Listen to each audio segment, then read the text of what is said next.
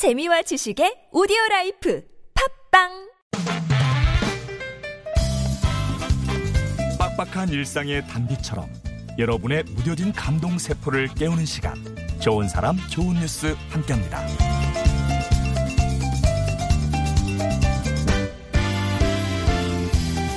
우리나라에 잠시 머무는 여름 철새 검은 딱새. 이 철새의 이동 경로가 국내에서 처음으로 밝혀졌다고 해요. 뭐 새를 쫓아다니는 것도 아닐 텐데 어떻게 이동 경로를 알게 됐을까요? 국립공원관리공단 연구진은 지난해 4월 검은 딱새 40여 마리의 다리에 가락지를 붙여 날려보냈습니다. 이 중 한 마리가 올 4월 직선거리 870km 정도 떨어진 일본 교토에서 발견된 건데요. 지난 겨울 중국 남부나 동남아 쪽으로 내려갔다가 번식기를 맞아서 다시 일본 쪽으로 올라간 것으로 추정됩니다. 연구진은 또 이번 관측으로 검은 딱새의 수명이 적어도 4년 이상이라는 점도 확인했대요. 국제 연구에 따르면 가락지를 붙인 새가 자연에서 다시 관측될 확률은 0.03%로 아주 희박하다고 합니다. 겨우 13cm밖에 안 되는 몸으로 870km를 날아간 검은 딱새. 삶을 향한 그 힘찬 날갯짓을 배우고 싶네요.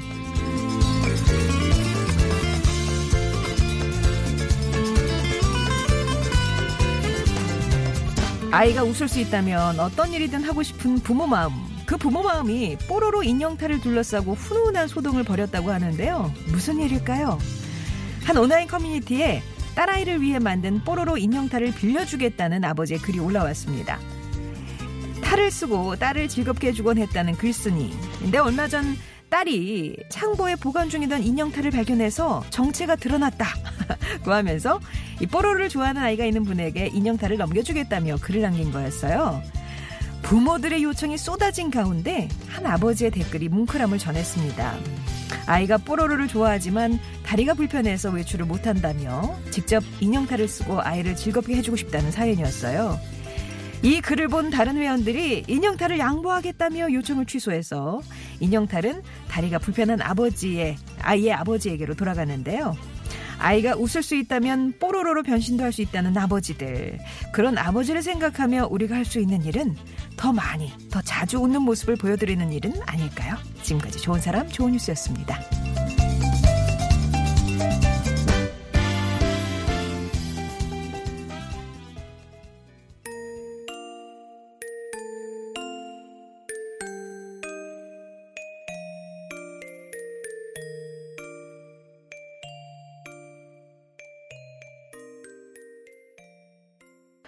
포맨의 My Angel이었습니다. 아, 이 노래 들으니까 윤후군 생각나네요. 그죠? 윤민수 씨가 이게 애기 목소리가 윤후군 맞죠? 아, 지금 어마어마하게 컸을 텐데 잘 지내는지 모르겠어요.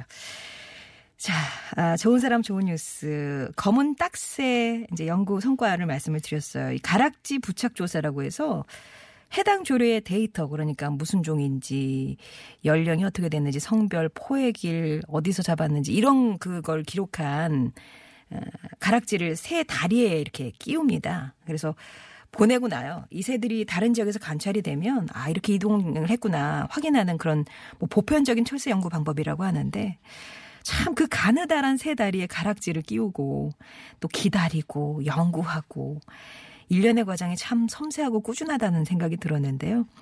이 새들의 생명력, 인간이 뒷받침해준다면 그 날갯짓에 힘이 보태지겠다는 생각 해봤습니다. 자, 그리고 어린이집에 쓰고 나타나면 아이들이 자지러진다는 그 탈, 바로 뽀로로 인형탈인데요. 그것도 아빠가 직접 만든 수제탈입니다. 탈만 있는 게 아니라요. 그 파란색 옷하고 손에 뭐 장갑, 예? 장화같이 그런 것까지 다 세트예요.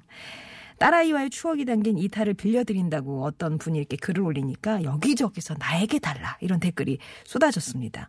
그 열띤 경쟁 속에 다리가 좀 불편한 사랑스러운 6살 아이를 둔 아빠의 사연이 이제 그 집중을 받았고요. 아, 양보해 드릴게요. 이렇게 일단락 되는 것처럼 보였는데 근데 이분하고 글 쓰신 분하고 연락이 안 돼, 안 닿았대요. 그래서 일단은 보내야 되니까 김해에 사시는 다른 분한테 먼저 배송이 된다 얘기가 들었는데 혹시 이 방송 통해서 아, 내가 썼는데 하신 그분이라면 지금이라도 연락하시면 아마 이렇게 빌려주는 이 릴레이에 동참하실 수 있지 않을까 생각이 듭니다.